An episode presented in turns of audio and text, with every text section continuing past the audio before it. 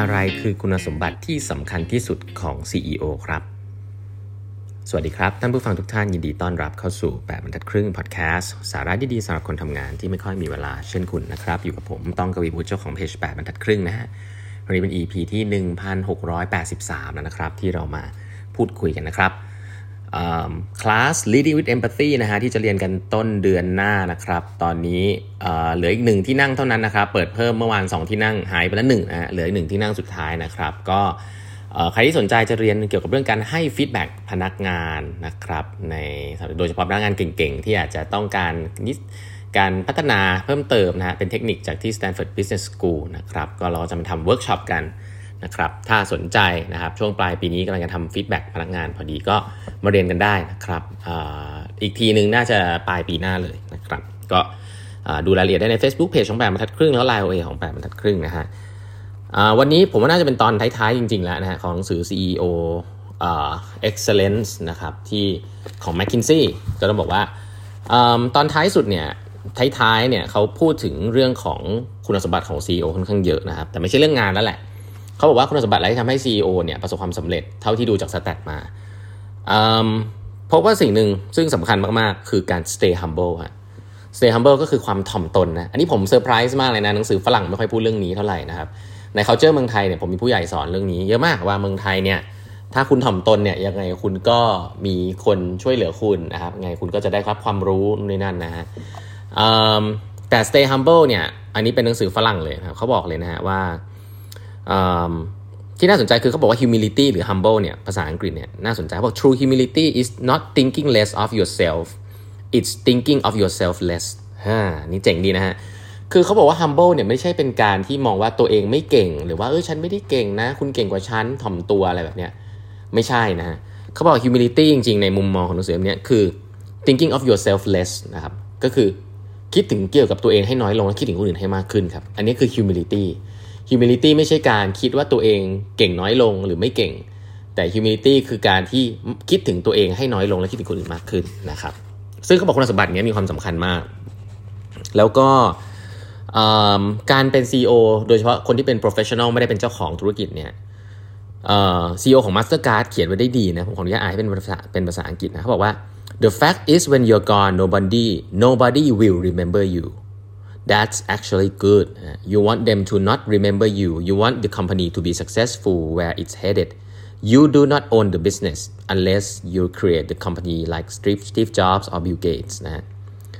Uh, guys like us, we're just steward of the system in the ship sailing through the sea. You have to make sure that the boat doesn't sink while you're there and that it picks up a couple of extra sails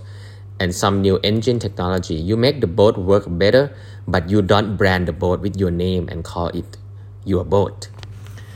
คือ CEO ที่เป็น professional นะฮะอย่างพวกพวกอย่างผมอย่างเงี้ยไม่ได้เป็นเจ้าของบริษัทนะฮะเเราอย่ายึดถือตัวเองกับบริษัทมาก คนไม่ต้องจำเราได้และไม่ควรจะจำเราได้นะฮะเราเป็นแค่คนคนหนึ่งที่มาในระยะเวลาสั้นๆนะครับที่ควรจะทำให้บริษัทมันดีขึ้นนะครับ ถ้าถ้าเปรียบเทียบกับเรือก็เหมือนเป็นเรือที่มีการเอาคนเก่งๆเข้ามาเพิ่มขึ้น และมีเอนจินที่ดีขึ้นนะครับแต่เมื่อถึงเวลาที่คุณต้องออกไปจากเรือนี้เนี่ยเรือมันก็ต้องมุ่งหน้าต่อไป คนใหม่ก็ต้องเข้ามาทำให้เรือนี้มันมุ่งหน้าต่อไปนะครับ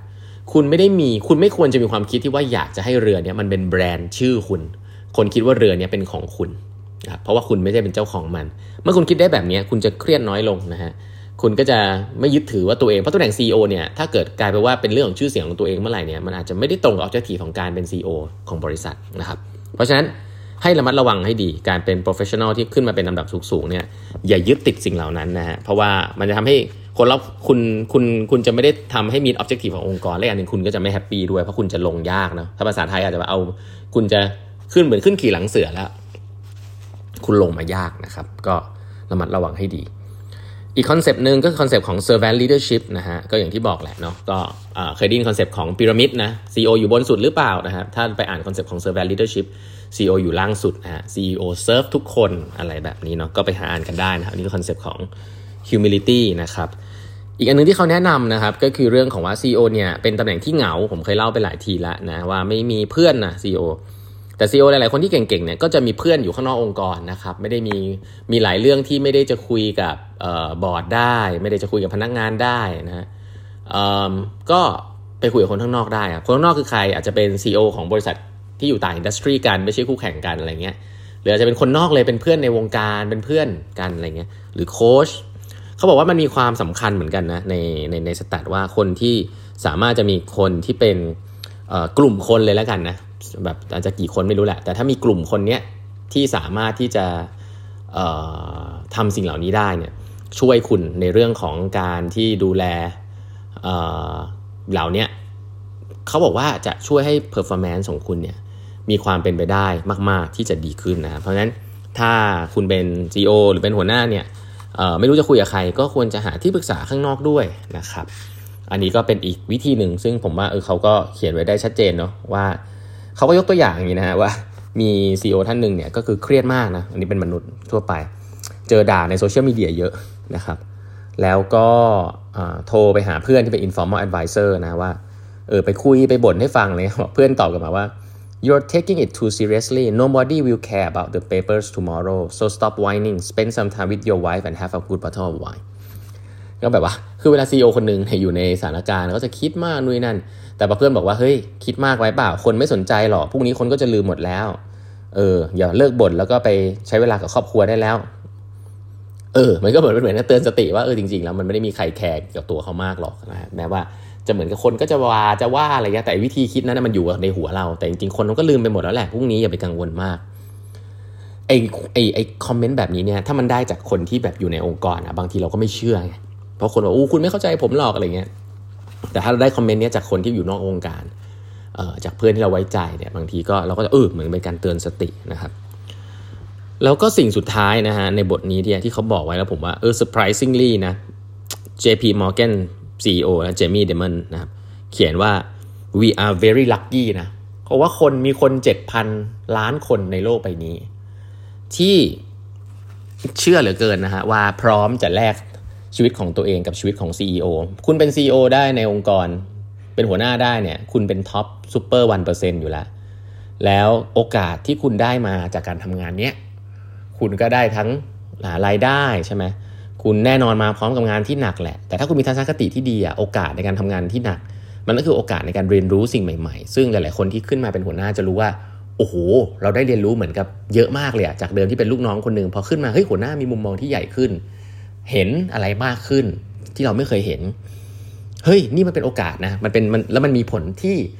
ดีกับชีวิตเราเนี่ยนะคนคนหนึ่งคือเราได้เห็นเยอะได้เปิดประสบการณ์เยอะขึ้นนะครับได้เดินทางไปในที่ต่างๆนะครับ แม้ว่ามันจะเป็นงานแต่ระหว่างทางคุณก็เห็นผู้คนเห็นอะไรที่คุณไม่เคยเห็น สิ่งเหล่านี้ก็ต้องถือว่าเป็นโชคดีนะครับเพราะนั้นเจมี่เดเมอนนี่เขียนเลยนะฮะว่า don't kid ourselves นะฮะ เราเนี่ยไม่ได้เป็น genius หรอกเราโชคดีนะครับแล้วก็ให้มี gratitude กับเรื่องนี้ว่า คุณน่ะโชคดีนะที่ได้มาอยู่ตรงนี้นะครับ ก็ไม่ว่างานจะหนักแค่ไหนเนี่ยก็ให้ลองคิดกับตัวเองว่าคุณจะเทรดชีวิตของของคุณกับคนอื่นหรือเปล่านะผมว่านี่เป็น good reflection question นะคุณจะเทรดชีวิตของของตัวเองกับคนอื่นหรือเปล่านะเพราะว่าแม้ว่าคุณจะบ่นอะไรก็ตามเนี่ยแต่ถ้าคุณมองไปรอบข้างแล้วมันมีชีวิตที่มันดีกว่านี้ไหมล่ะชีวิตที่มัน perfect มันก็ไม่มีนะเพราะฉะนั้นการที่คุณเป็น CEO เนี่ย คุณได้โอกาสที่ดีแล้ว ก็ตั้งใจทำงานต่อไปนะฮะมี gratitude ให้กับชีวิตตัวเอง และเขาบอกว่า best CEO ส่วนใหญ่ที่มี gratitude ให้กับสิ่งเหล่านี้ว่าคุณเป็นคนโชคดีนะ คุณไม่ได้เก่งอย่างเดียวคุณโชคดีด้วย แล้วก็รู้สึก appreciate กับโอกาสที่ได้เนี่ยก็จะเป็นคนที่ทำงานได้ดีเช่นกันนะครับวันนี้เวลาหมดแล้วนะฮะ ฝากกด subscribe แบบทักครึ่ง podcast อย่าลืมคลาส leading with empathy นะครับ ที่สุดท้ายแล้ว ถ้าสนใจก็รีบติดต่อเข้ามาได้เลยนะฮะ ดูรายละเอียดได้ใน Facebook page ของแปมทักครึ่ง แล้วก็ไลน์ของแปมทักครึ่งนะฮะ แล้วพบกันใหม่พรุ่งนี้ครับ สวัสดีครับ thank you